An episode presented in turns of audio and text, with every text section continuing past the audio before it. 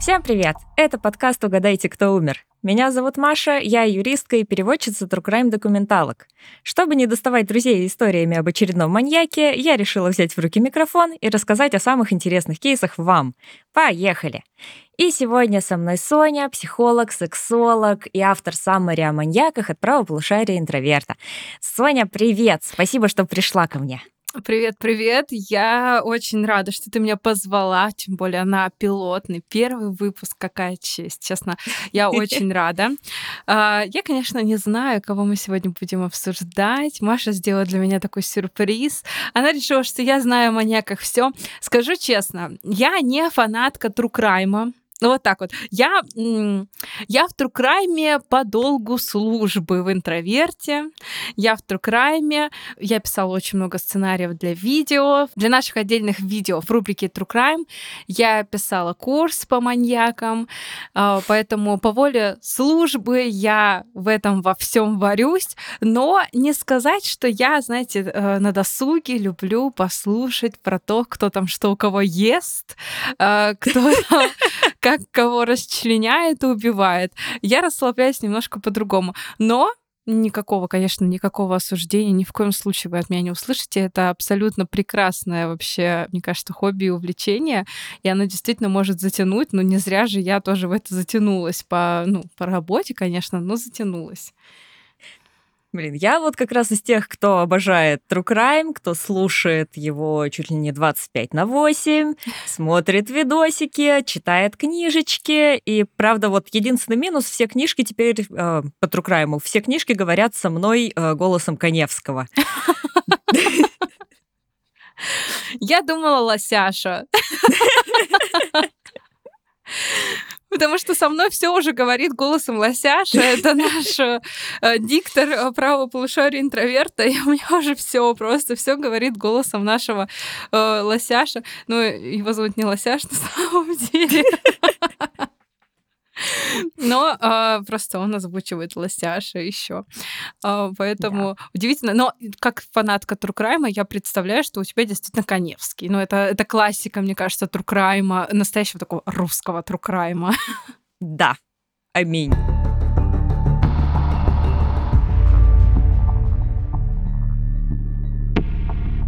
Ну и давай перейдем к нашей сегодняшней истории. Мы начнем с классики российского true crime. Mm-hmm. И я думаю, все хоть раз слышали об этом серийном убийце и, возможно, до сих пор боятся ходить ночью по паркам. И я также должна напомнить, что в подкасте об убийствах могут встречаться описания сцен насилия, жестокости, употребления наркотических и алкогольных веществ, а также курения. Если вам не ок слушать про такое, то заглядывайте к Соне на подкаст «Какое стоп-слово». Да. Там она с гостями обсуждает секс и мифы об интимной жизни. Да, там не будет э, насилия. Там мы выступаем против насилия в сексе, поэтому... Но мы сегодня про true crime. Окей, и давай начнем с того, что я назову несколько фактов о нашем серийном убийце. И как только ты догадаешься, кто это, то сразу говори. Угу. А вы, дорогие слушатели, тоже загибайте пальчики, считайте, на каком факте вы сможете назвать имя маньяка. Угу. Итак, этот серийный убийца до сих пор жив и находится под стражей. Uh-huh. Он говорил, что если его выпустят условно-досрочно, то он продолжит убивать. Well. Wow. Uh, Кто из них не говорил так? Ну, есть те, может, кто просто помалкивал. Вот, вообще у него даже есть такая цитата. «Если бы меня сейчас выпустили, первым делом я бы убил пару человек, чтобы стресс снять, изнасиловал женщину и выпил водки. А дальше как карта ляжет». Вау. Ага. А, так, следующий фактик. Ты так Пос... еще озорно это говоришь, прямо тебя приятно слушать, знаешь, много оптимизма, и потом такие очень интересные слова, цитаты маньяков. Да, не зря училась на юрфаке. Это точно. После убийства он вставлял в раны на голове некоторых жертв палки и бутылки из-под водки. Вот такое. Угу. Ну, я думаю, есть сейчас будет факт, который уже подскажет, кто же это у нас ну, может давай. быть. Он сбрасывал тела в коллектор. Так. И он убил почти пятьдесят человек в Битцевском парке и его окрестностях. Ну, ну это слишком. Ну, это, да. Это... Ну, слово «битцевский» выдает все. Битцевский маньяк. Да, да, это у нас Александр Пичушкин, он же битцевский маньяк. О, обожаю его, это мой любимый. Это, ой, это как бы странно не звучало, это мой любимый маньяк. Вау, вот, эти, вот это признание. У него, понимаете, у него же была какая-то цель в жизни. Ну, то есть... Он делал это не просто так, у него было, были какие-то ценности, да, они странные. Мы, такой тоже дисклеймер, мы обсуждаем нездоровую личность. Мы говорим не про здорового mm-hmm. человека с психологической точки зрения. И его ценности тоже нездоровые. Но у него они были. Мы часто mm-hmm. видим, ну, маньяков, которые такие, типа, да, просто захотел такое и убил, ну, типа... Ну, что такого? Ну, по приколу. Ну, да. А у него он такой, типа, ну, нет, я должен это сделать. Я делаю какую-то, выполняю какую-то миссию. Угу. Угу. Да, вот это вот особо интересно. Мы, кстати, об этом еще поговорим. А пока что давай чуть-чуть сосредоточимся на детстве Пичушкина. Вот, потому что, может быть, какие-то вот проблемы, которые у него были во взрослой жизни, можно объяснить тем, что происходило с ним в детстве. Пичушкин родился в семьдесят четвёртом году в Мытищах. Отец мальчика был алкоголиком и ушел из семьи. Воспитанием его занимались мать и дед. Причем мать довольно быстро пропала с горизонта, занялась своей личной жизнью, вышла замуж и родила дочь. Но вот дед — это другое дело, потому что дед... был, знаешь, таким настоящим другом-наставником для Пичушкина, сделал ему турник, чтобы тот, например, качался, потому что все детство он был довольно слабеньким. Но при этом в восемьдесят восьмом году, когда он переехал к своей любимой женщине, Пичушкин воспринял этот поступок как своего рода предательство. И вообще говорят, что Саша мало с кем общался в детстве, вечно тусил один, играл в шахматы, а в какой-то момент неудачно упал с качелей и попал в больницу с черепно-мозговой травмой, из-за чего потом у него начались проблемы с речью. Угу. И смотри, что у нас тут получается. Отсутствующая мать, как бы такое предательство деда и травма головы. Могло ли все это как-то повлиять на формирование личности Пичушкина? Тут, знаешь, когда я изучала Пичушкина, многие, сразу скажу, это делают психоаналитики, потому что психоаналитики у нас там про отца, про маму, вот это вот все. Они говорят, не было отца, все. Это коренная причина, почему Пичушкин стал маньяком и убийцей. Но ведь тогда просто половина мира, мне кажется, в какой-то момент могла бы стать маньяком и убийцей. Ну, да, как бы это, это вопрос, на который у них нет ответа. Ну, просто вот как факт, да, что отца нет, все. Угу. Причина. На самом деле, вот хочу разбить этот миф, что у Пичушкина, да, не было биологического отца рядом, но у него была вот эта мужская фигура, дедушка, угу. который, кстати, привил любовь к шахматам. Да-да-да, это О. был он. Ох, как бы за что ему большое спасибо. Шахматы и Пичушкин, нераздельная любовь такое. Ну, как бы спасибо не какая-нибудь стрельба из лука или авто- пистолета.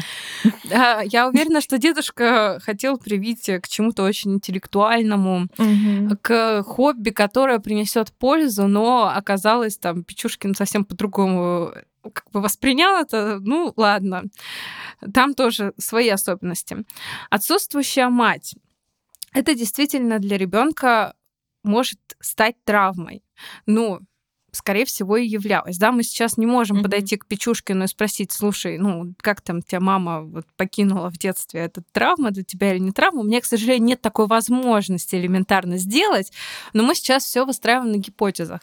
Для ребенка вообще это является травмой, потому что это взрослый, э- референтный взрослый для ребенка, который очень важен, и вдруг он исчезает, да, его становится меньше, его внимания не хватает, его любви не хватает, конечно, для ребенка это mm-hmm. травматично, ему mm-hmm. не хватает этой эмоциональной близости, в том числе и не хватает, это же влияет на то, как у ребенка формируется эмпатия, эмоциональный интеллект и так далее.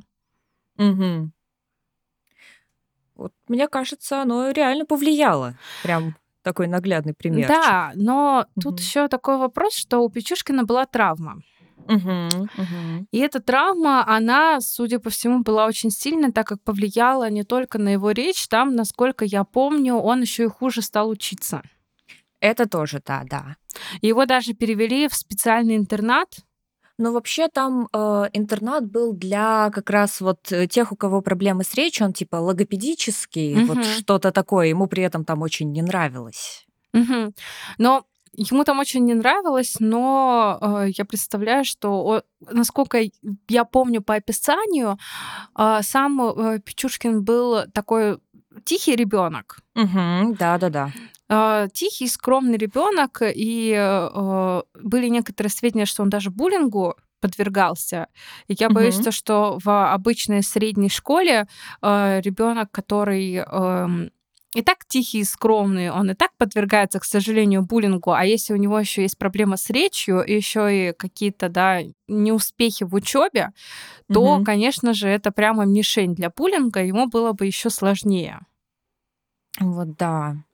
И все эти травмы, да, то, как на нем это сказалось, а в в принципе, то, что он перестал успевать по учебе, говорит о том, что, ну, что-то с когнитивными функциями у него произошло, не только на речь повлияло. Угу. Это говорит нам о том, что э, травма была очень серьезная и могла повлиять и на то, что у него вследствие этого пошли и другие изменения не только в психике, но и в его личности. Угу. То есть, возможно, Слушай. это был такой пусковой механизм. Ага. Вообще я просто, ну вот сколько слушала и читала про серийных убийц, я как-то замечала такой паттерн, что вот у них в детстве, скорее, с очень большой вероятностью был, была какая-то черепно-мозговая травма. Mm-hmm. И вот после этого они начали там проявлять агрессию и так далее. Вот это правда связано или это просто так, так сошлись звезды? У очень многих детей в детстве были травмы. Это да. Кто-то падал, кто-то еще что-то делал, кто-то бился головой. Угу. Не все мы стали маньяками-убийцами. То есть это, знаешь, просто получается такое, типа, незначительное количество из общей выборки детей с травмами, да? Ну да, это ага. может... Э, там очень много факторов.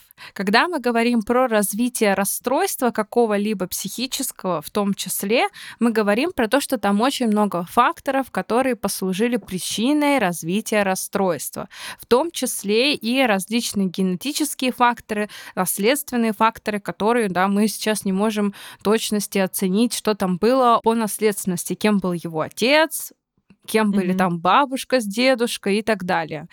То есть, да, они не были маньяками-убийцами, но, может быть, они были довольно жестокими людьми в принципе сами по себе. Mm-hmm. То есть мы этого не можем оценить. Плюс это различное то, как устроена нервная система у человека, даже гормональный фон. Ну, то есть все вот эти системы наших органов, а, потом воспитание и, mm-hmm. конечно же, различные... органические повреждения головного мозга, которые угу. повлияли на психику. То есть там так много факторов, которые сложились ага. в итоге и привели к тому, что у Пичушкина есть определенные проблемы с психикой. Для кого-то, да, предположим, берем другого ребенка в вакууме, у которого, ну, папа не ушел из семьи, мама была любящей, заботливой и так далее. Но он был таким же скромным, да, и таким же, там, как Пичушкин, ребенком, как, как его даже охарактеризовать, да, который не выделялся особо среди других. И вот он mm-hmm. ударился по голове. Для него это не было бы, ну, по- по-другому бы развилось. Mm-hmm. Просто потому что другой контекст, другие факторы. Угу. Очень интересно вообще, да. Поэтому здесь важно все рассматривать в контексте и понимать, что угу. у Александра так сложилось, потому что э, сложились такие факторы. Угу. Ну, то есть буквально так совпали звезды, так получилось. Но мы можем, да, так сказать, да, но там действительно очень много факторов, которые просто так совпали, и мы получили такого маньяка, не самого кровожадного, но довольно жестокого. Well, он убил довольно много людей. Ну ладно, он сделал это не самым жестоким образом. В сравнении с Чикатило? Да. Вспоминаем просто. Я думаю, ты еще запишешь подкаст про Чикатило обязательно, и вы разберете, что там делать с жертвами Чикатило. Ой, это да, это да. Там Пичушкин, ну, после этого покажется каким-то, ну, просто, ну, невинным. Мне он показался просто ну, невинным дуаном. Ну, просто он такой, ну, я просто убивал людей. И Чикатило я... просто издевался над людьми. Пичушкин такой, у меня просто есть шахматная доска. А когда она закончится, я куплю другую. Да-да-да. Кстати, мы с тобой вот очень вовремя заговорили про Чикатило, потому что есть один интересный факт о Пичушкине. Он был как раз фанатом Андрея Чикатило. В девяностые, когда вот в голову Александру закралась мысль об убийстве, как раз начался суд над знаменитым маньяком. И Пичушкин даже начал ему подражать. Он носил похожие рубашки в клетку, думал, как превзойти кумира. И примерно тогда... ему пришла в голову идея убить шестьдесят четыре человека по числу клеток на шахматной доске. Поэтому его иногда называют убийца с шахматной доской. Вот такое. Прекрасные кумира он себе выбрал. Человека, которому стоит подражать. О, да! Это великолепно. Ну, во всем вина клетчатые рубашки. Угу. Запретить все. Запретить, да. В принципе, я считаю, что людей в клетчатых рубашках надо запретить, и я, если вы видите человека в клетчатой рубашке, это, в принципе, настораживать должно. Одно это все шутки. Пожалуйста, не воспринимайте серьезно. Клетчатые рубашки — это супер. Только если вы не надеваете их и не идете убивать сразу после.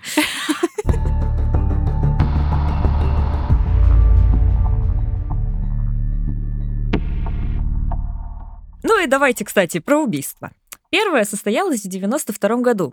Ну и основная серия вообще началась аж через девять лет после. Первой жертвой маньяка стал одногруппник, однокурсник Пичушкина из ПТУ, где тот учился. Его звали Михаил Одийчук. И что интересно, изначально Пичушкин как бы звал его к себе в напарники. Они обсуждали методы убийства, выбрали молоток как средство преступления, как орудие преступления, и начали присматриваться к жертвам. Но вот когда дело дошло до дела, а, то есть ближе к реальному убийству, Одийчук спасовал, но при этом он побоялся сказать об этом Пичушкину. Но Пичушкин как-то вот догадался, видимо, об этом.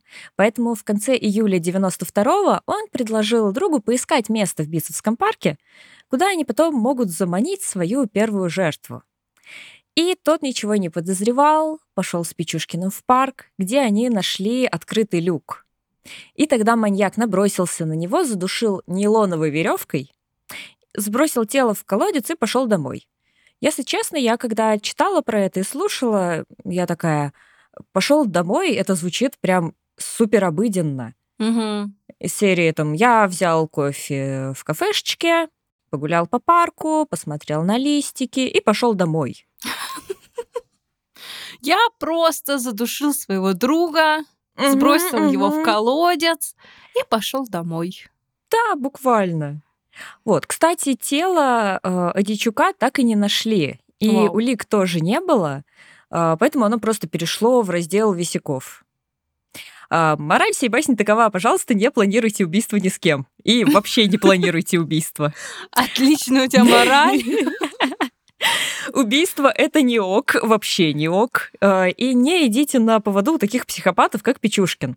А, кстати, слушай, Сонь, а психопат — это вообще корректный термин? Можно так называть людей или можно... Или... как-то можно более э, аккуратно и корректно это сделать. Вообще термин этот некорректный. Когда мы говорим о психопатах, мы имеем в виду, да, ну, кого там, американского психопата, не вспоминается фильм, mm-hmm, да, ну, либо mm-hmm. какого-то маньяка, да, когда мы говорим этот термин, хотя этот термин, он не является корректным, его нету в медицинских классификациях, вы не найдете нигде. Но раньше был такой термин, как психопатия. Угу. А, и психопатии на самом деле довольно много. Ну, то есть мы думаем, что психопатия, она одна какая-то, и вот это вот эти те психопаты, те самые, у которых психопатия какая-то конкретная. Но психопатии много. Есть, например, нарциссическая, есть истероидная, шизоидная, и это люди, не, ну, это люди с очень ярко выраженными чертами личности. Например, истероидные психопаты, да, вот по-старому назовем их, да, для наглядности. Mm-hmm. Это люди такие с ярко выраженной демонстративностью, они очень любят привлекать к себе внимание, и, скорее всего, эм, так как это уже патология характера, то там будет э, такое, знаете, э, они будут выглядеть крайне броско, то есть не просто ярко, модно, молодежно, а ага. там прямо вот, я не знаю, вспом... мне вспоминаются вот картинки прям... ага. из каких-то, ну, мемов про женщин, которые выглядят, знаете, там, во всем зеленом, либо во всем фиолетовом, и у них я... такие эти волосы и так далее. Я просто представила себе человека во всем леопардовом. Ну вот что-то такое, то есть прямо они будут вести себя крайне ярко, ярко говорить, ярко смеяться. У них там есть такие черты, как склонность к демонстративным суицидам. Ну, то есть это не норма, это действительно довольно страшное заболевание, но их много, вот этих псих- психопатий их много. В современной медицине это называется вообще расстройство личности. Угу. И если мы говорим, да, вот есть истероидное расстройство личности, нарциссическое, пограничное расстройство личности, я думаю, наши слушатели знают, да, ПРЛ, очень было раньше модно и так далее. Просто когда следишь за э, некоторыми тенденциями, э, есть...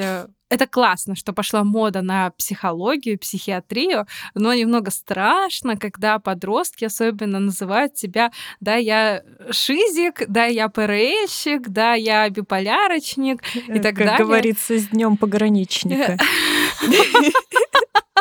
Да, да, да, да, да. Ну, то есть э, немножко это как будто бы обесценивает само расстройство, и mm-hmm. э, нет понимания, да, что это на самом деле серьезные заболевания. Э, поэтому расстройств много, и когда мы, если мы хотим сказать, что именно про тех самых психопатов, которых мы имеем в виду, вот этих маньяков, то это антисоциальное расстройство личности. Угу. То есть будет правильно сказать, что у Пичушкина антисоциальное расстройство. Да. Супер. Кстати, слушай, ты же куратор у нас профессионального курса «Психолог». Угу. Вы там обсуждаете такие кейсы расстройства? Да, постоянно. О, здорово. Расскажешь, что еще у вас там есть интересного? У нас на профкурсе вообще много всего интересного. Мы постоянно обсуждаем, какие-то разбираем кейсы из, ну, реальной жизни, да, из таких вот случаев, которые происходят. Да, и даже из true crime нам кто-то приносит. Кто-то приносит из своей практики кейсы. Но мы постоянно там... У нас есть встречи онлайн, когда мы созваниваемся, и э, тоже там...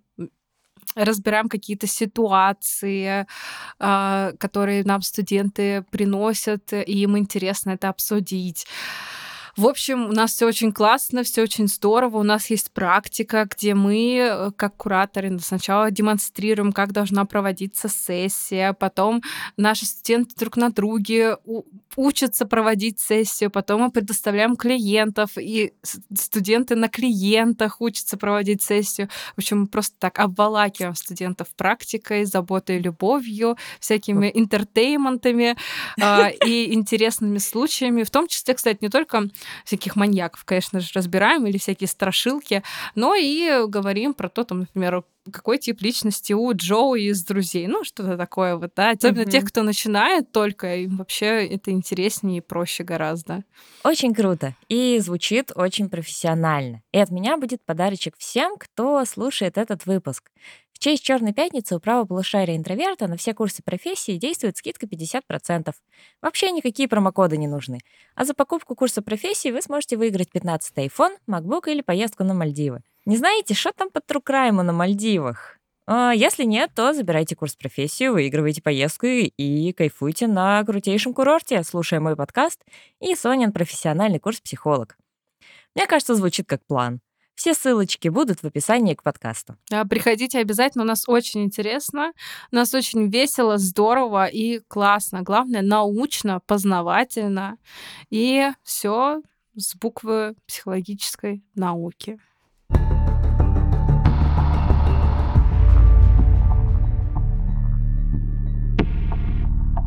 Переход к рассказу об основной серии преступлений. Ой-ой-ой-ой-ой. Но вот мы здесь. Ну давай. Итак, после первого убийства маньяк решил подкачаться. И все бы ничего, если бы он не делал это буквально для того, чтобы эффективнее убивать своих жертв. Ну, как бы, но он в то же время не сразу перешел к убийствам, потому что он описывал, что эмоции после убийства вот его друга Михаила Одийчука были слишком сильными. Он говорил такую вещь, которая, если честно, вызывает мурашки. «Первое убийство как первая любовь. О. Я очень долго оставался под впечатлением, убив близкого мне человека». Просто что? Вау. Это прямо обычно так про секс говорят, знаешь? Ну, типа... Вот, да. Что это такие впечатления, так долго остался под впечатлением и так далее. А тут про убийство это, конечно же, очень э, страшно. Это, ну, действительно страшно. И если почитать цитаты, в принципе, битцевского маньяка, то, ну, страшное впечатление складывается о том, что человек жил этими убийствами. В то же время после убийства э, однокурсника э, Пичушкин уже успел окончить ПТУ, работал разнорабочим. И, кстати, его не взяли в армию из-за проблем с психикой. Угу. И он не нашел ничего лучше, чем начать пить. Сонь, а, кстати, может вообще чрезмерное употребление алкоголя как-то вот негативно влиять на нашу психику, на расстройство личности и вот это все? Я хочу спросить тебя, а ты как думаешь? Ну, естественно, да. Конечно, конечно, да. А вообще чрезмерное употр... вообще употребление психоактивных веществ, не то чтобы чрезмерное. У нас Всемирная организация здравоохранения давно уже пришла к тому, что безопасной дозы алкоголя не существует. Я сейчас расстрою, наверное, людей, которые думают, что, ну, вино-то можно. Ага, вот этот бокальчик вина на ужин. Да. Ну, бокальчик угу. вина или, ну что, бутылочка пива, ну что с нее будет? Угу, угу. Будет. А, безопасной дозы алкоголя не существует. Это уже официальное заявление э, Министерства здравоохранения. Ни для кого, ни для как, как человека любого возраста, любого там, да, для беременных, тоже беременные некоторые спрашивают, какую, какую дозу алкоголя можно, никакой. Угу.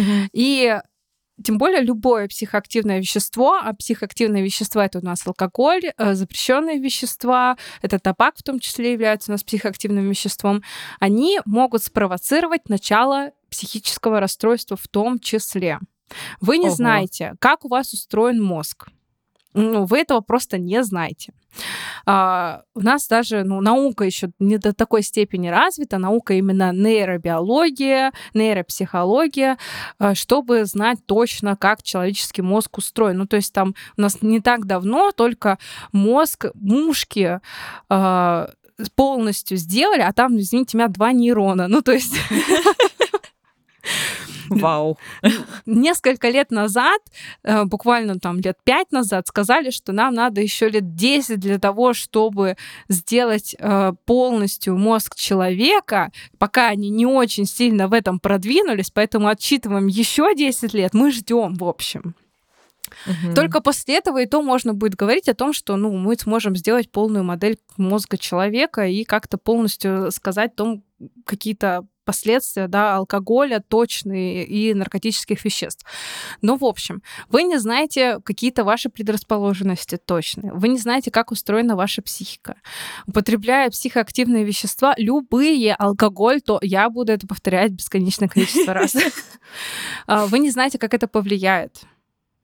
И может спровоцировать то, что у вас было генетически заложено, то есть начало какого-либо заболевания. Сейчас немножко позанудствую, но, например, из-за употребления наркотических веществ у нас двинулся э, возраст начала шизофрении, то есть раньше у нас были конкретные сроки, это двадцать-двадцать пять лет и сорок-сорок пять, сейчас люди приходят с началом шизофрении в тридцать-тридцать пять лет, потому что употребляли наркотические вещества, и начался дебют шизофрении. Ого. Ну, то есть в любом случае наркотические и психоактивные вещества, в принципе, они м- ни, ничего хорошего в нашу жизнь не приносят. И особенно Пичушкину, у которого и так были проблемы с психикой, были травмы головного мозга. Да, действительно, чё и будут это? Просто начну алкоголизироваться, решил он в какой-то момент. Да, такой, м-м, звучит как отличный вариант провести свою жизнь.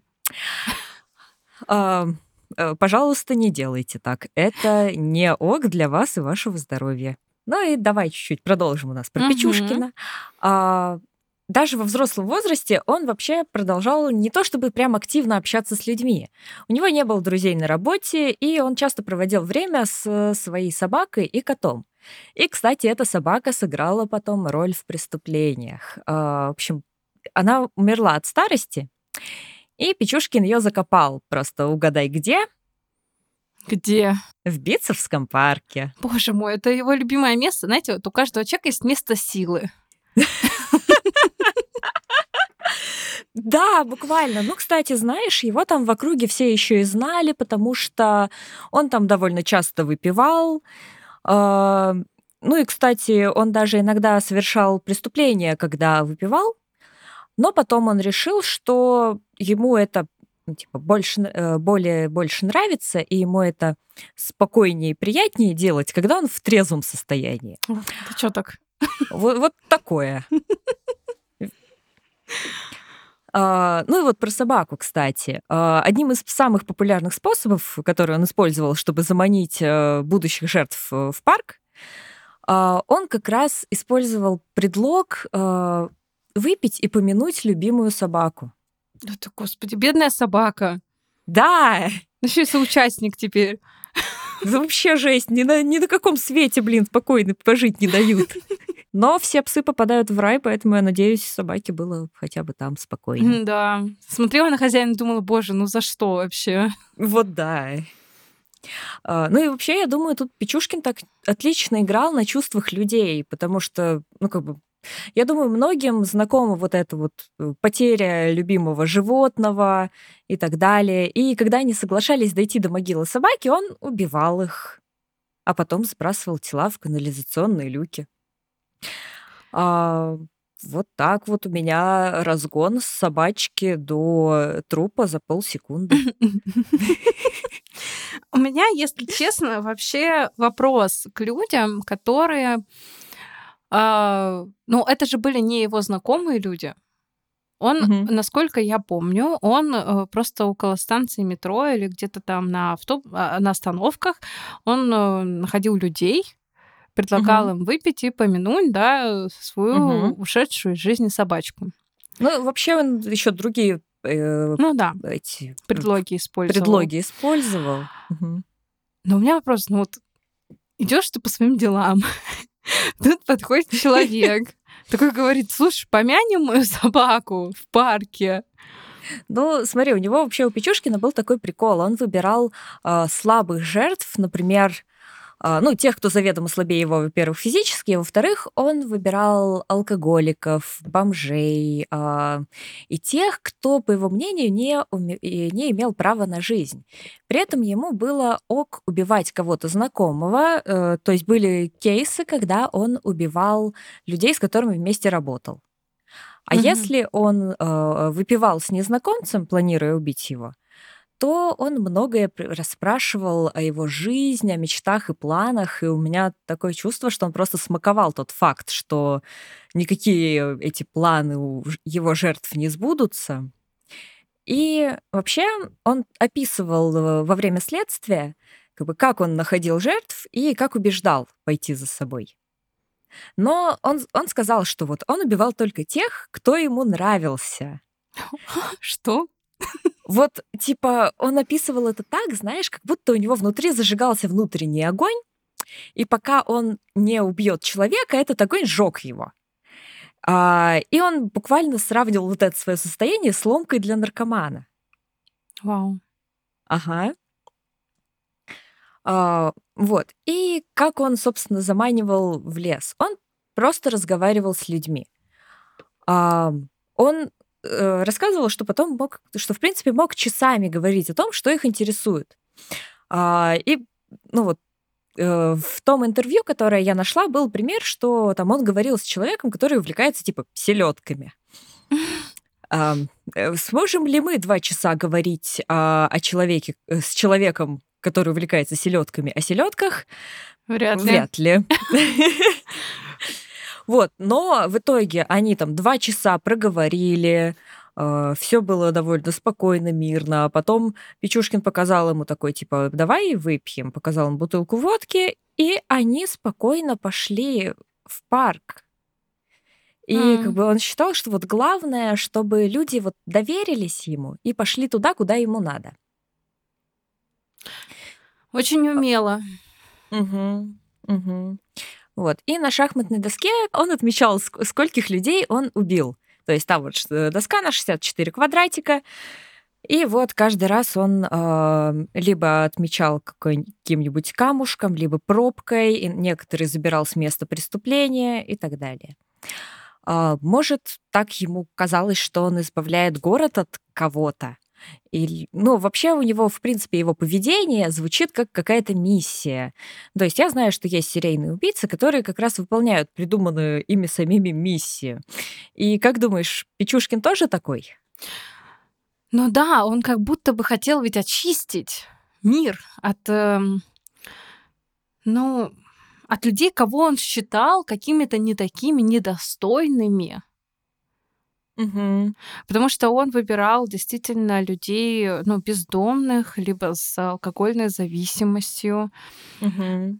При этом такой удивительный факт, что ему врачи поставили самому алкогольную зависимость второй степени. Вау. Угу. И, ну, то есть он сам был одним из них, получается. Вообще, хочется сказать, что человек, вот как понять, что у человека какое-то есть расстройство, да, в том числе и алкогольная зависимость, в том, что у него снижается критика к самому себе. Ну, mm-hmm. то есть он такой говорил, Пичушкин, что вот те люди плохие, вот те люди пьют алкоголь, они плохие. Ага. А я за собой этого поведения не замечаю. Mm-hmm. Значит, я не они, я не такой. Хотя сам был таким же, как они, да, тоже употреблял алкоголь. Ага. Ну и по факту логика-то должна быть, да, то, что раз они плохие, то и я плохой. Ну, как бы два плюс два равно четыре. А у него критика снижена к себе, mm-hmm. к своим действиям. Mm-hmm. Поэтому он не замечал этих вот несостыковок каких-то. И, конечно же, это говорит о том, что у человека действительно, ну, мы уже поняли, что у человека было, э, были расстройства психические, и в том числе еще и, ну, мы, если посмотрим его анамнез, это начиная с того, что у него было органическое повреждение головного мозга, э, заканчивая алкоголизмом. А, слушай, и может ли вообще убийца с миссией реально остановиться, если посчитает, что, ну, в общем, он сделал все до конца. Например, он заполнил вот эти вот шестьдесят четыре клеточки. Слушай, ну, миссия же бывает какая, да? Если мы говорим про здоровую личность, то миссия может быть, там, например, посадить цветы. Ну, я не знаю, mm-hmm. посадить цветы в парке для того, чтобы люди ходили мимо этого парка и любовались ими. Вот это миссия, да. Вот я выполнил ее, я успокоился. А другое дело, когда это нездоровая психика. И тут мы э, не знаем, потому что миссия эта может измениться, она может, конечно же, как-то трансформироваться, а может остаться все той же, да, и что вот я буду убивать этих людей, очищать мир от каких-то людей, которые недостойны в нем жить, да, ну, по мнению Пичушкина, конечно. А, другое дело, что это может быть еще частью такой, знаете, бредового расстройства. Смотрите, есть э, расстройство, которая характеризуется бредом. Это такая стойкая идея о угу. чем-то. И вот у человека в этот момент есть, например, идея о том, что какие-то люди, да, как, например, Пичушкин, какие-то люди недостойны жить, и я обязан очистить этот мир. Это будет стойкая бредовая идея. Поэтому расстройство называется бредовое расстройство. Оно может быть индивидуально, то есть это расстройство может идти просто как бредовое расстройство, а может быть вот это вот бред как частью, например, расстройства шизофрении. Но у Пичушкина не было других симптомов шизофрении, и ему его не ставили угу. как диагноз. Поэтому мы тут не говорим о том, что у Пичушкина была шизофрения, но можно было бы предположить, что вот такая вот бредовая идея у него была. Угу. Потому что очень похоже на, вот, ну, на бред, как симптом. Угу. Вообще очень интересно. Потому что, да, знаешь, вот он потом на следствии заявлял, что если у него закончатся клеточки на шахматной доске, то он купит доску для шашек, а на ней сто клеточек, и продолжит.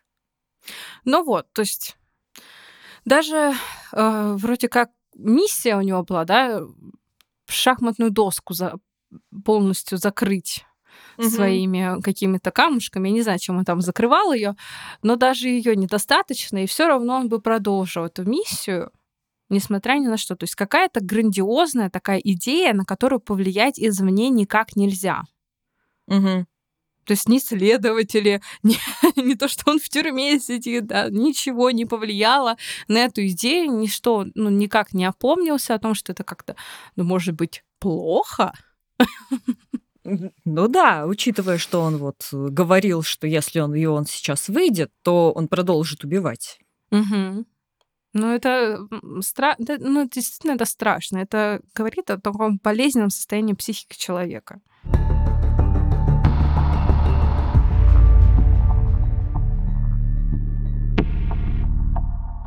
И вообще Пичушкин за лето две тысячи первого года, как раз когда его серия началась, убил еще десять человек. И такое чувство, вот он убил всего в сумме сорок девять. И кажется, как будто у него вообще не случалось осечек. Но нет, это не так. Например, одна из его жертв, Андрей Коновальцев, он понял, он почувствовал, что его хотят столкнуть в люк, и поднял шум. И на этот шум прибежали женщины, но, к сожалению, они не успели ничего сделать, потому что все-таки Пичушкин столкнул Андрея в люк и сам сбежал. Вот. И как бы, что сделала милиция? Кстати, пора бы им уже подключиться, mm-hmm. потому что что-то явно происходит. Они установили наблюдение. Очень продуктивно, спасибо. И Пичушкин узнал об этом, решил затаиться и попробовать убивать в другом месте. Он попробовал, он скинул жертву, он заманил жертву, ну, не на высотку, но на довольно большое здание. Они выпили прямо на лестничной площадке, а потом он скинул его с шестнадцатого этажа. Oh. Ага. Но он не получил какого-то удовлетворения и решил вернуться в парк. Я говорю, вместо силы. Да. А, вот. а потом настал февраль две тысячи второго года. И здесь произошло то, о чем я очень хочу рассказать, потому что это, правда, очень мощная история. А, его а, новой жертвой Пичушкина должна была стать Мария Виричева. Она работала в ларьке, была на пятом месяце беременности и недавно поссорилась с женихом.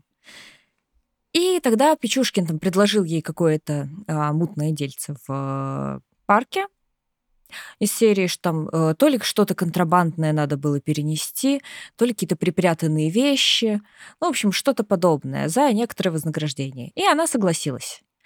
Но в итоге маньяк довел ее до люка, ударил по голове и скинул вниз. Но при этом девушка выжила, она не захлебнулась и не замерзла насмерть. И просто вот представь себе, ты падаешь с восьмиметровой высоты, там темно, страшно, воняют эти сточные воды, ничего не понятно, что вообще делать. И она целый час там бултыхалась в этой воде, а потом смогла зацепиться за скобку, знаешь, такие вот, которые uh-huh. в люке, там, чтобы спуститься и залезть. И она смогла залезть наверх, сдвинуть люк и выбраться. Обалдеть. И она всю ночь провалялась на, буквально в этом зимнем лесу. У нее не было сил никуда идти. И утром ее обнаружили гулявшие по парку женщины. И это ну, потрясающе то, насколько сильно она хотела жить. Угу. И после этого она даже смогла родить ребенка. Это удивительная история, реально удивительная. Угу. Меня больше еще удивляет то, что ну, там убили уже десять человек, и там люди все еще гуляют. Так, э, ну, опять же, потому что Пичушкин убивал тех, кого особо не будут искать. Ну, как бы э, алкоголиков, бомжей. Если кто-то пропадет, э, их не сразу, не факт, что заметят. Не, ну об этом же, mm. подожди, об этом же уже знали люди, там какие-то новости были о том, что в Битцевском парке происходят какие-то убийства. Ну, вообще, э, полиция... Ну, во-первых, он тела скидывал в коллектор, поэтому они их, наход... их не находили. Uh-huh. Типа они не были нигде вот снаружи так, чтобы ты зашел в парк и увидел тело. А они все уплывали по внутренним вот этим подземным водам на курьяновские очистные сооружения. И там они, собственно, и оставались. И потом директор этих сооружений заявил о том, что, типа, у нас здесь двадцать девять тел, ребят, это не ок, это вот, Ой. ну, типа, что-то происходит. И что ему ответила полиция? Полиция сказала, двадцать девять несчастных случаев. А-а, совпадение. Ага. Да, ну, то есть буквально. Просто, ну, вот так вот, господи. Угу, угу. Магическое мышление просто надо включить и поверить в то, что все случайности, они не случайны. Ну, как бы угу. так должно было быть, значит. Люди просто вот так захотели. Да, да. Прикол, конечно. Вот, кстати, после вот этой вот э, наша героиня, которая выжила, она после нападения еще дважды встречалась с маньяком. Один раз случайно в магазине, откуда она очень быстро сбежала, а потом на очной ставке. И, ну вот, когда я вообще э, училась на юрфаке, меня всегда, ну, немножечко пугала сама суть э, этой очной ставки. То есть ты буквально сталкиваешь людей, переживших травмирующий опыт, с преступником. И, учитывая, какие тогда были годы, не всегда между вами было там защитное стекло, которое не просвеч... типа не видно с другой стороны. И, типа, поэтому жертва не всегда могла чувствовать себя в безопасности. Э, как думаешь, вообще ок такое? Блин, мне очень жаль эту женщину. Во-первых, мне кажется, это очень... Ну, во-первых, то, что с ней произошло, это, конечно, очень травмирующе, потому что она еще была беременна, то есть она отвечала не только за свою жизнь, но и за жизнь ребенка.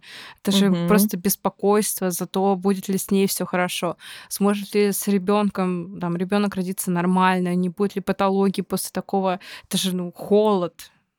Голод, mm-hmm. я не знаю, но да, это ужасно. Да, это просто кошмар. И потом еще встречаться дважды с человеком, который принес эти страдания, но это действительно очень может травму эту да, раз, раз, разворошить mm-hmm. или болезненно восприниматься. Я надеюсь, то, что я, конечно, надеюсь, то, что ей оказали какую-то психологическую поддержку. Ой, слушай, я вообще смотрела э, репортаж про нее на, от эн тэ вэ, и там как-то все было довольно странно из серии, что у нее там в этом в коллекторе утонули документы, потом она родила дочь, в итоге потому что она не восстановила документы почему-то, и в итоге ей просто выдали справку типа у вас родился ребенок.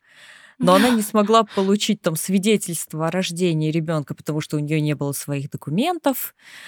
В общем, там какие-то очень странные вещи происходили. Я не уверена, что ей помогли так, как должны были, по идее. Ну, да. Но это еще было когда? Давно.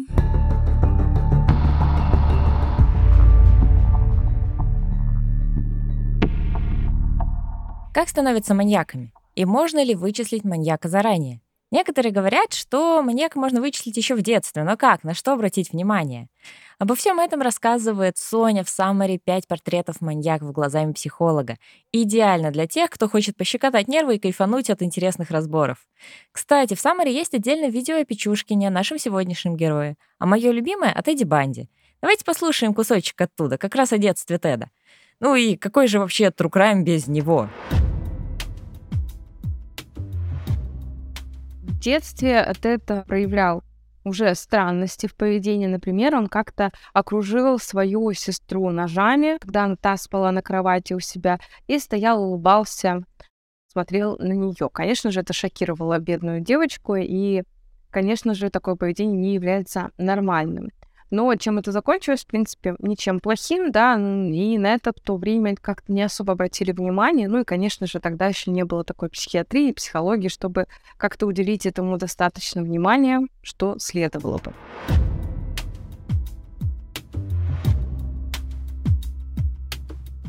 Ну и давай я расскажу про еще одного выжившего. Вообще их было три, но один оказался в очень тяжелом состоянии, потому что э, из-за удара молотком у него, э, типа, у него случилась потеря памяти. Угу. Вот настолько все плохо. Но вот про этого, про этого выжившего, про которого я расскажу сейчас, э, у него все получилось намного лучше. Вообще, это был тринадцатилетний мальчик Миша Лобов. Он... Э, Пичушкин обещал ему денег за помощь с переноской каких-то вещей через парк, а Миша мальчик из детдома, и не то чтобы у него было много своих денег. И Пичушкин сделал все в своем классическом модус операнди, сбросил мальчика в люк, и все могло завершиться очень плохо, но ему повезло. В одном из колодцев э, скоба, вот эта вот, за которую цепляться, была расположена ниже, чем в остальных, и он смог протянуть руку и ухватиться, и после этого выбраться на поверхность. Кстати, с Мишей Пичушкин тоже встретился на улице через некоторое время. Ого. Но да, то есть ему как-то везет на двойные такие встречи. Но Пичушкин не стал добивать мальчика, ничего не сделал. Но зато теперь он взял в привычку проверять, что его жертва мертва, прежде чем скидывать в колодец. И тут у нас как раз появляется знаменитое орудие убийства. Вообще, сначала им была ручка-самострел. Знаешь, как, как это вообще? Это как? Что? То есть, знаешь, эта бук- штука буквально выглядит как смесь э, ручки и лазерной указки. Такая угу. м- маленькая штуковинка. А, и она вот, ну, типа, она стреляет. И она выглядит, даже вот не беря ее в руки, я могу сказать, что она выглядит максимально ненадежно, как оружие. А, ну, это, конечно, хорошо. В данном случае. Вот. И у, него, у Пичушкина получилось убить одного человека с помощью этой ручки. Но когда он ее перезаряжал, он сам чуть не убился. Ну, вот такой вот механизм. Ну, как бы название уже само не, в, не вселяет какого-то доверия к этому аппарату. Угу, угу. А... Но и вместо вот этой ручки Пичушкин выбрал более надежное орудие – молоток. В две тысячи пятом году у него уже было больше сорока жертв. Это мы вот так вот внезапно скакнули из две тысячи первого в две тысячи пятый. И вот что меня удивило. Он до сих пор на тот момент жил с матерью, сестрой и ее мужем. Причем женщины отстирывали кровь с его одежды, когда он приходил после убийства. А он каждый раз говорил, что это вот там, типа, это вот он работает грузчиком, там ржавчина от металла, вообще ничего такого. И ему верили. Вау. Ну, ага. э, ничего не хочу сказать. Ничего, только просто такие маленькие я понимаю, что, может быть, не в подкасте про True Crime, но так как я сексолог, я скажу. Эм, женщины знают, что такое кровь на одежде, потому что у них есть менструация. И я думаю, они догадываются, потому что каждая женщина сталкивалась с тем, что, ну, протекла немножко.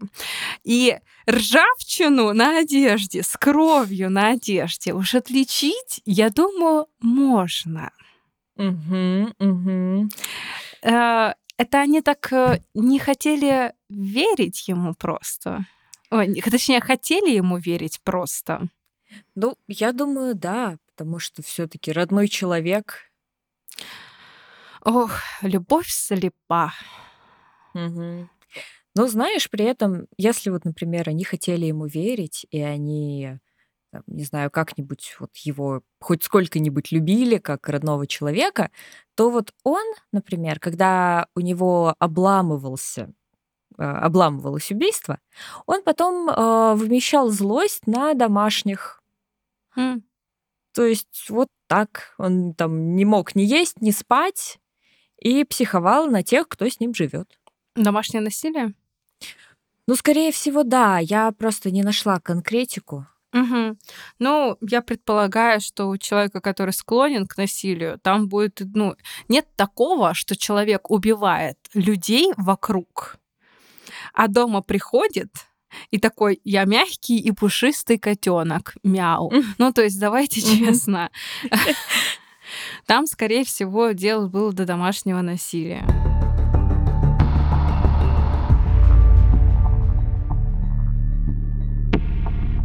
И вот мы в две тысячи пятом году, и Пичушкину надоедает скидывать тела в коллектор. Он говорил, что ему нужно больше эмоций, он хотел видеть, как все происходит. И вот, не скидывая тело, он мог сам от начала и до конца сделать все самостоятельно. Вот такое. И в том же году он начал вставлять э, в раны на голове жертвы, то есть, как он обычно убивал, он наносил удар молотком по голове. Угу. И в раны на голове он вставлял палки или бутылки из-под водки. Он объяснял это тем, что так э, получается меньше звуков, и, привле... э, ну, и он так не будет привлекать внимание. Угу. М-м. Очень интересный способ. Да, и вот только вот у нас две тысячи пятый год, и только тогда полиция, милиция на тот момент поняла, что, э, возможно, криминал по коням. О, вау! Да! Это не совпадение. Да, ну то есть, когда они узнали про двадцать девять тел, они такие... Это совпадение, это несчастный случай. Когда приходили... Э, когда пришел Миша Лобов, вот тот маленький мальчик выживший, и тоже пытался заявить в полицию, его не восприняли всерьез. Того выжившего, который потерял память, э, ударившись головой при падении в люк, тоже не восприняли всерьез. И только когда в парке начали появляться обезображенные тела, то есть буквально куда Пичушкин вставлял палки и бутылки, а милиция поняла, что, похоже, да, у нас э, что-то происходит. И в то время преступник очень быстро эскалировал. Если раньше он, узбив... он убивал с перерывом в месяц или даже больше, то осенью и в декабре две тысячи пятого интервал между убийствами был что-то типа недели. Угу. Вот. А есть вообще какая-то причина, почему серийные убийцы начинают нападать чаще? Или это просто происходит? Слушай, есть, у меня есть такое вот предположение, что, смотри, для того, чтобы получить удовольствие человеку с антисоциальным расстройством личности, да, вот те самые психопаты, им нужно гораздо больше возбуждения. Ну, например, нам с тобой, чтобы получить удовольствие, ну, чашечка кофе с утра вообще кайф. Угу. Мы уже такие, все, вообще день не зря, значит, прошел, проходит, начался, извините. У меня уже с утра день прошел. А для э, такого человека, как Пичушкин, для убийцы, маньяка, ну, чашка кофе — это не, э, не принесет никакого удовольствия, либо вообще каких-то ощущений. Им надо гораздо больше впечатлений. И такие mm-hmm. люди начинают, да, ну, убивать, либо заниматься экстримом, либо получать какие-то вот такие яркие массовые впечатления. Им надо больше. И, конечно, иногда интервал сокращается, потому что возбуждения хочется все больше и больше и больше. Ну, условно, как, знаешь, как говорят адреналиновые наркоманы. Угу, ну, примерно да, да, да. то же самое. То, что просто хочется получать этого удовольствия больше, то, что его уже не хватает, его хватает на гораздо меньше срок и так далее. То есть у меня есть вот такая вот теория насчет этот, угу. насчет этого всего. Угу. Ну, вообще звучит очень правдоподобно. Угу. Вот. И когда полиция начала обнаруживать э, тела, которые Пичушкин просто оставлял в парке, не скидывая их вниз в коллектор. Они начали хоть как-то шевелиться. Кстати, знаешь, такой не фан-факт. От некоторых жертв маньяка остались только кости. Например, О. там от одного человека осталась только челюсть, потому что все остальное съели бродячие собаки. Ой. Ага. Вот так. Ну, хоть не Пичушкин. Я не знаю, что сказать тут. Да, спасибо. Спасибо. И поняв, когда милиция поняла, что маньяк охотится на алкоголиков и тем, кому по жизни не особо повезло, милиционеры начали переодеваться и изображать пьяниц, чтобы поймать его на живца.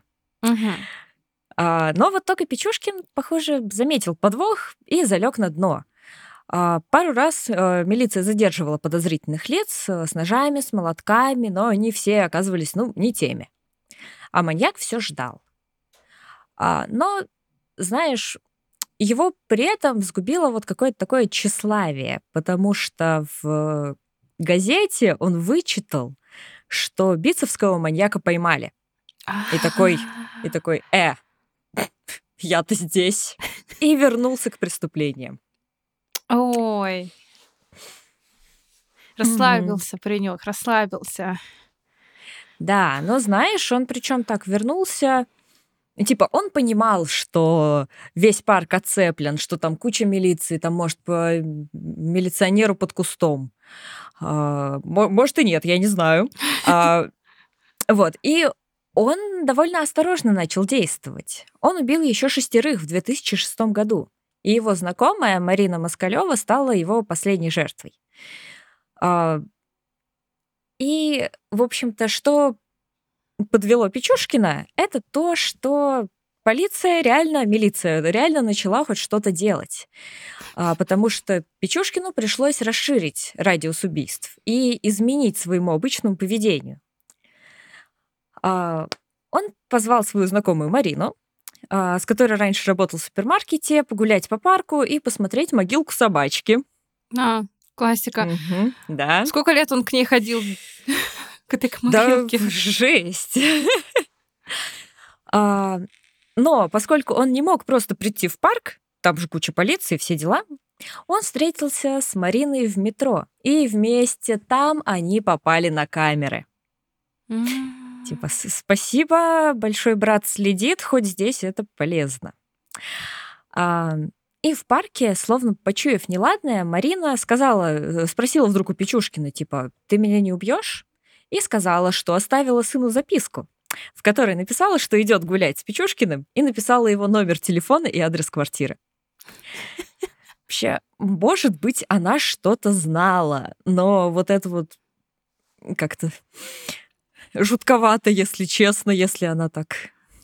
Вообще советую всем делать, если вы идете гулять с каким-то непонятным человеком, неблизким человеком, кому-то оставлять адрес, куда идете, геопозицию высылать и так далее, потому что, ну, вообще классная тема. Ну... Да, да, абсолютно согласна. И Пичушкин в этот момент э, подумал, он потом рассказывал на следствии, что...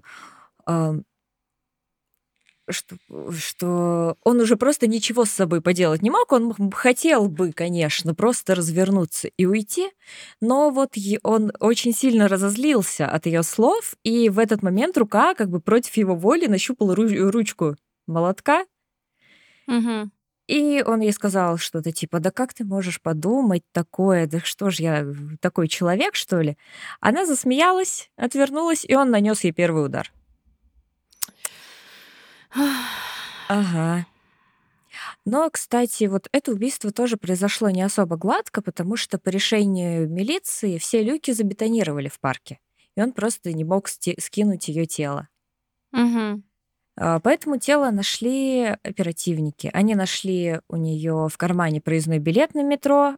Там была отметка, ну вот эта, видимо, там карта у нее была, потому что она отметила, когда, во сколько, можно было посмотреть в программе, во сколько она проходила угу.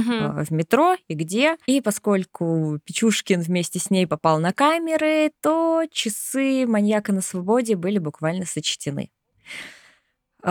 Для этого потребовалось сорок девять жертв и трое выживших. Это ужасно. Но это на самом деле ужасно и страшно, что столько...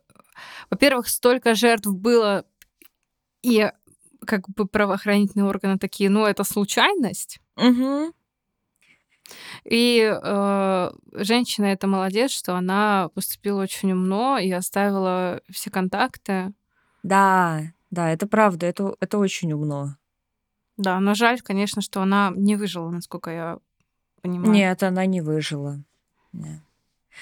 В общем, однажды утром, когда Пичушкин еще спал, в его квартиру нагрянула полиция. Они нашли в квартире и молоток, и ту самую шахматную доску.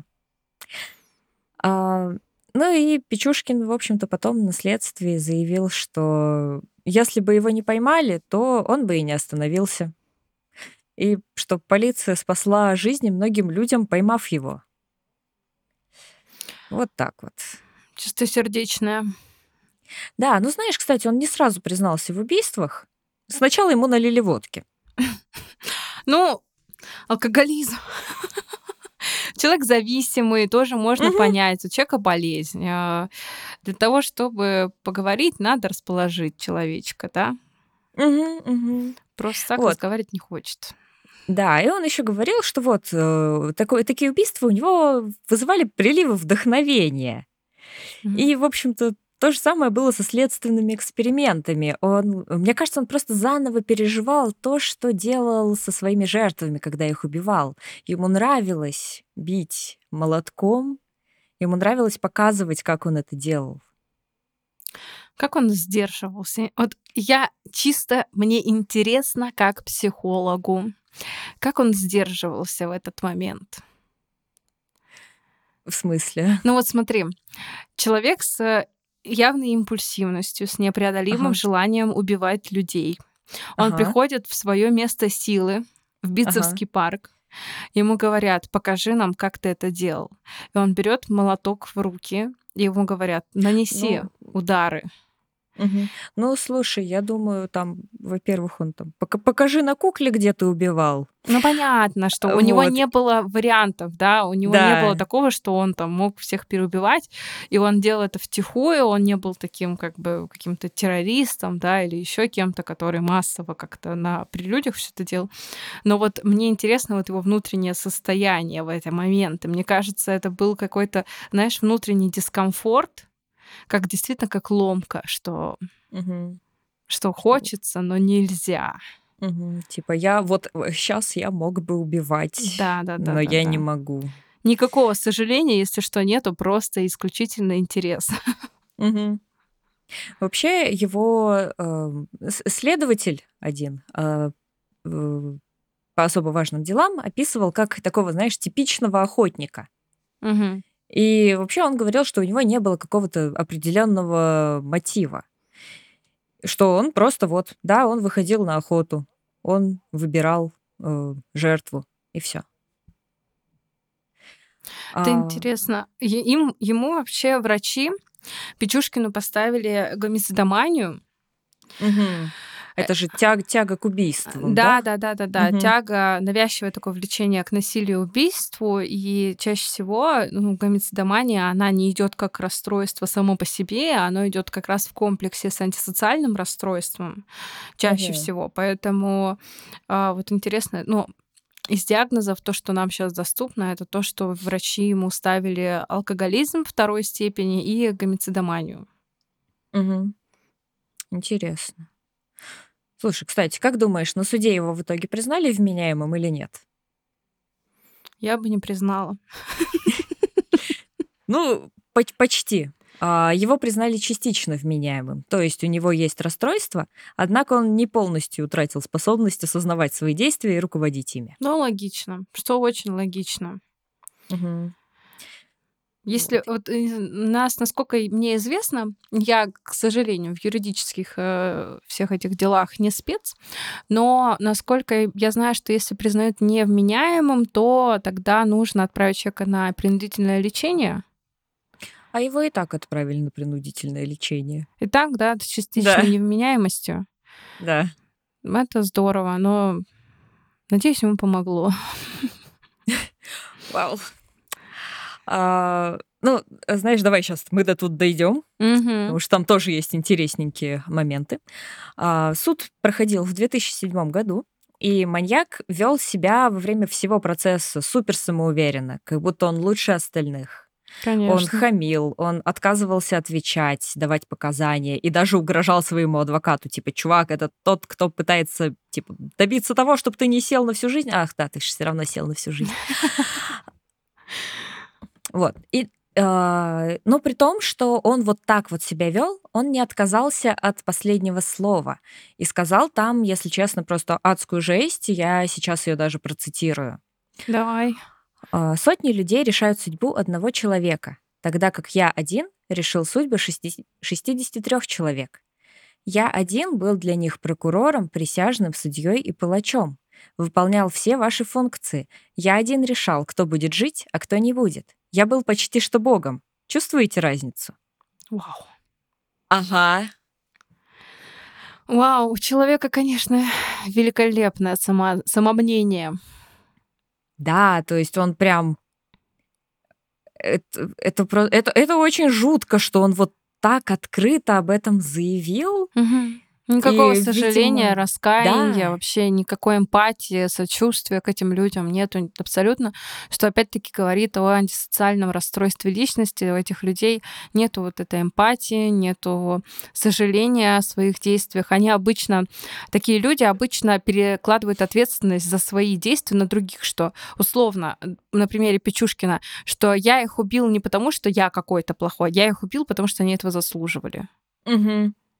Они заслуживали да. быть убитым, потому что они такие плохие, да, там они были бездомными, они были с зависимостями, они были какие-то там низший сорт общества, ну, условно, что мог бы сказать mm-hmm. Пичушкин про таких людей. И там, конечно, никакой ответственности человек не хочет принимать за свои же действия. Mm-hmm. Ну, в общем, Пичушкина приговорили к пожизненному с принудительным лечением. Он даже пытался обжаловать приговор, Вау. чтобы ему, да, чтобы ему смягчили наказание до двадцати пяти лет, угу. но ему не удалось. Ну и сейчас он находится в колонии особого режима «Полярная сова». Название романтичное, внутри жесть. Вот. Он просто, он в какой-то момент так запугал своих сокамерников, что буквально все, с кем его селили, просили перевести их от него. Боже, бедные люди.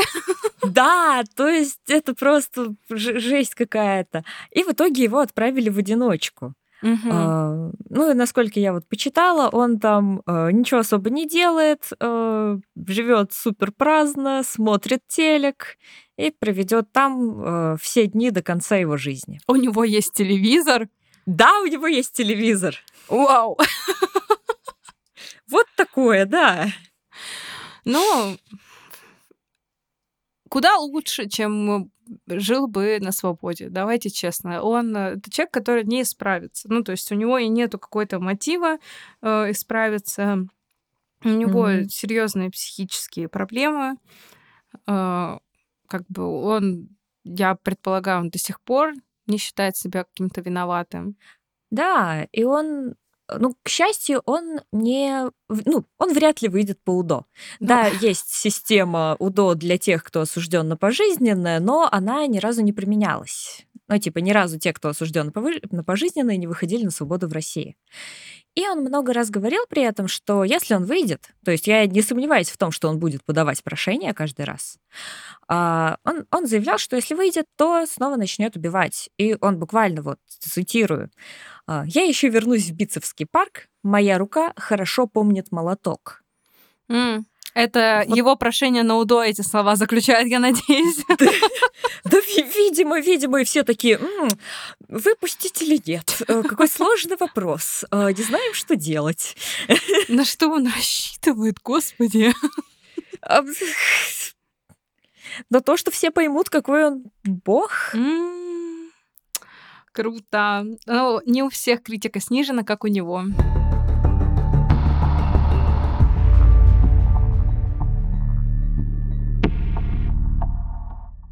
Да, вот такое у нас получилось сегодня дело. Очень интересное. Мне нравится. Спасибо большое, что была сегодня со мной. Мне очень понравились твои дополнения с психологической точки зрения. Спасибо, что позвала. Обожаю битцевского маньяка. Я не его фанатка. Да, кстати, есть же фан-клубы. Есть же фан-клубы. Я случайно пока... Ну, в общем, я в какой-то момент ресерча узнала, что он писал стихи. Я решила погуглить, вдруг я могу найти его стихи. Я, я не нашла его стихи, но я нашла стихи о нем.